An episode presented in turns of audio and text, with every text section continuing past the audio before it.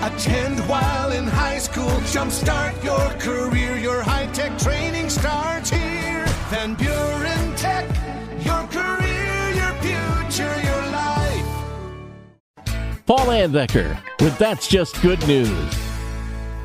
In Canada, a book was recently returned to the Vancouver Public Library. It was a collection of three plays by Hugh Quinn.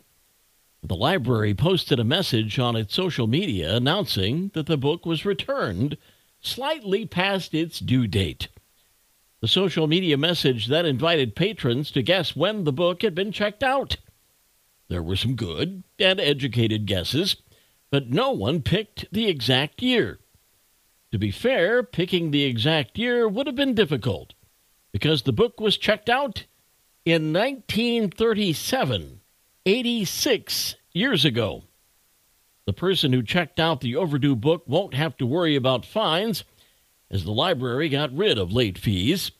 But anyone in Vancouver who now wants to check out a collection of three plays by Hugh Quinn will have the opportunity to do so and hopefully return the book before the year 2109.